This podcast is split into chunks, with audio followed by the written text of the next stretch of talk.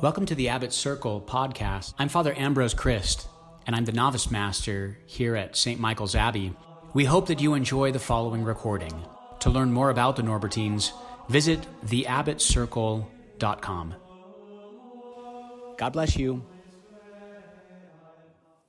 Be holy yourselves in every aspect of your conduct, for it is written, "Be holy, because I am holy."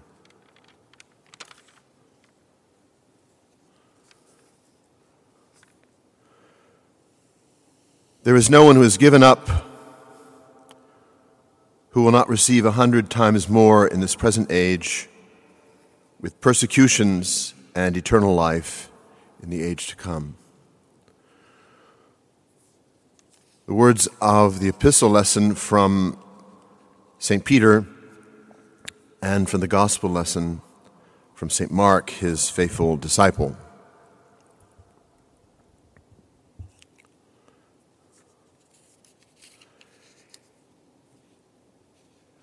One could scarcely imagine readings more apt to characterize the life of a religious and a priest, such as Father Leo John Victor Celano, who passed to his eternal reward in the presence of God this very morning, not long ago.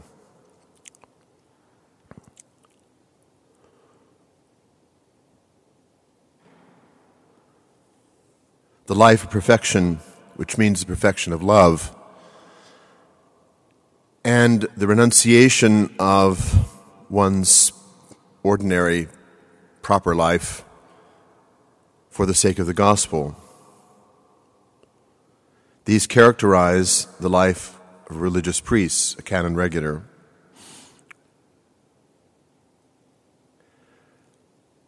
It is often said, or at least I have often said it, that today's gospel is a summary of the history of the church. Men and women giving up house, brothers, sisters, mother, father, children, lands, for the sake of the Lord and his gospel, and receiving, therefore, as he himself said, a hundred times more now in this present age, a hundred times more in this present age, houses and brothers and sisters and mothers and children and lands with persecutions. That's the history of the church. People giving up everything to follow Christ and growing rich thereby, even in this present age,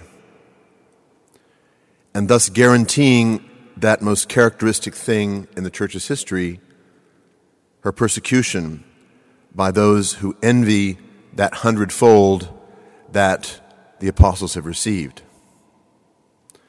The innumerable confiscations of monasteries throughout Europe and even in Latin America is proof of that. If you have a whole lot of stuff, then those who are already rich will want to take also that from you, and they'll try. Even here, someday, maybe not soon, but eventually they will try. I used to tell people when they'd ask, why are we building such a big abbey and such uh, a solid one? I said, well, we need to last at least six hundred years so we could be thrown out and come back at least three times as our mother abbey. So that's the history of the church, the logic of Christ's promises. Notice he doesn't despise human relationships. No, he gives them a hundredfold. And he doesn't despise material property, but he wants it to be held in common.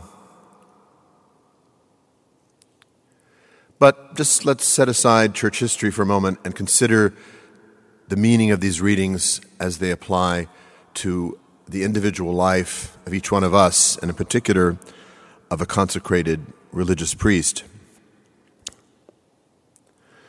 Today's gospel continues the narrative from yesterday's, when the rich young man comes to our Lord and says, "Good Master, what must I do to gain eternal life?" Now you'll notice a detail in that reading from yesterday. It said that our Lord looked on him with love. This is a detail which is only in Mark's gospel. And a wise commentator once pointed out that Mark was relaying the impressions of Saint Peter in his gospel.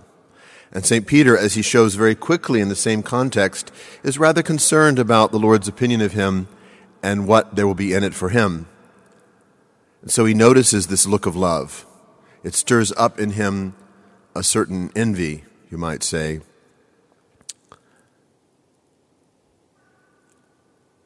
Envy is a passion, a vice that is never admirable.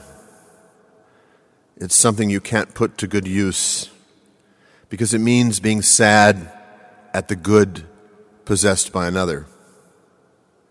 If Peter were already a saint, he would say to himself, well, thanks be to God, Jesus loves him more than me, but Jesus loves me too. And he promises me a hundredfold if I give my little bit, and he promises also another man with more a hundredfold if he gives his. But in any case, I'm content with the love of the Lord. I don't envy anybody. The Book of Wisdom says it is through the envy of the devil that sin entered the world. That's a pretty big piece and a very profound explanation. We are envied, so when you're tempted, realize there's someone who envies you and wants to snatch from you the good that God has given you. And maybe you'll fight back a little more, as you would with your possessions or reputation or other such things. But there's also jealousy. Now, we often confuse these two qualities. We'll often say jealous, at least in common spoken American English, we'll say jealous when we really mean envious. To be jealous is not to be sad at the good possessed by another because one doesn't have it. A very ignoble attitude, one we, we, we should avoid at all costs, because it's the quintessential devilish vice, envy. We're told that in the Wisdom of Solomon. Jealousy is rather a zeal, a zealous love to protect and maintain some good thing we already have. Zeal can be good or bad. In Exodus we read of the Lord himself. He says, I, the Lord, am a jealous God. He's not going to give up the ones he loves. He's not going to allow them to be pulled from his grasp so easily. So he shows his jealousy in ways which might seem to those whom he loves as not very nice. Jealous people often can seem very angry when, in point of fact, they are madly in love.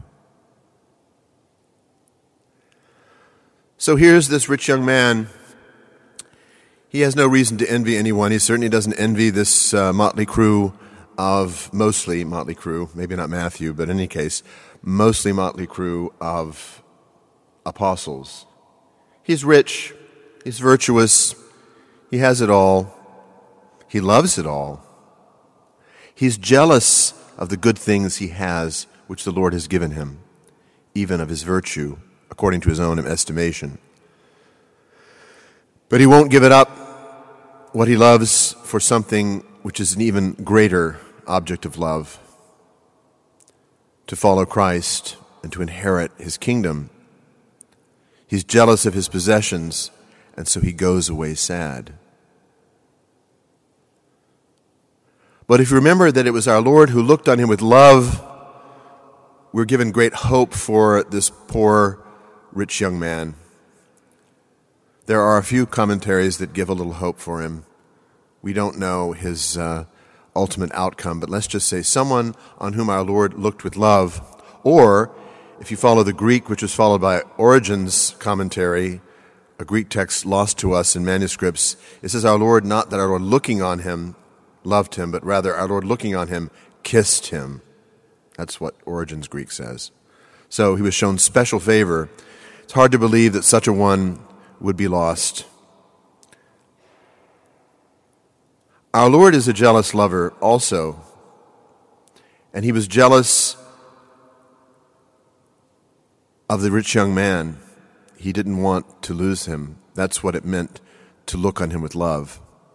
He was determined to save him, and so he did not speak in half terms or half measures when he told him what he would have to do in order to gain eternal life and be perfect. He was honest with him. A jealous love is honest because of love, not because of irritation or having a certain opinionated temperament, but rather because one does not want one whom one loves to be deprived of the better good which one loves oneself. Yes, the Lord is a jealous lover, and he is in every one of our regards. If you want to think of a little bit of a, a, a, a, a, a tension or a struggle between God and the devil, think of it this way. The little devil on your left shoulder is filled with envy, is irritated, annoyed, deeply offended that you have been given gifts which are reserved or should be reserved only for angels, and that your leader, Christ the Lord, has become higher than the angels, as well as his mother. This is just unbearable. And so it's through envy that the devil tempts us, not because he takes a lubricious delight in the naughty things we do. He doesn't care. He just wants to draw us away from the good that we possess. He probably couldn't even be able to express it as the love that we possess, but just something that we don't deserve, and we certainly don't, and he doesn't want us to have.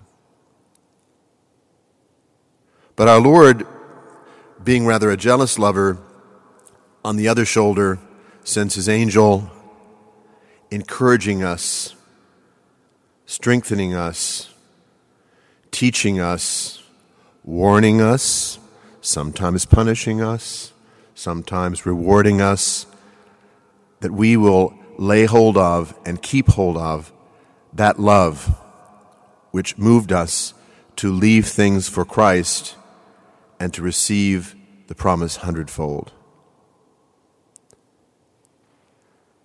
Such is the life of each one of us, but in particular way, the life of a religious who has taken vows and lives in common. The devil is always busy, but oh so subtly, and God is always generous to the very end. How do we know this? To the very end. You may have read meditations where it says, well, you get to X number of mortal sins, and then after that, God doesn't give you any more grace. You might have heard that. Well, you know, time runs out, but that's the nature of time. Uh, don't necessarily blame God for that, unless you want to blame him for creating a temporal world. It's not like that. In the church's prayers for the dying, there is a phrase, "May the happy and festive glance of Christ Jesus fall on you as you go forth. Laetus et festivus aspectus." Such a happy and festive glance he gave to the rich young man. Such a one he has given and is giving to Father Leo as he undergoes that necessary purification which a jealous God insists upon, so that everything which is his remains his and perfectly for all eternity. Let us pray for the repose of his soul, his blessed priestly soul, and in so doing, remind ourselves that the Lord looks on us with love and wants to do the same thing for us, and will. May his happy, joyful, and festive face be seen by us in the hour of our death. Amen.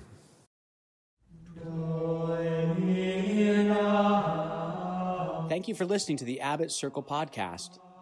If you enjoyed listening or were spiritually nourished, please leave a review to help our podcast grow. Thanks again. God bless you.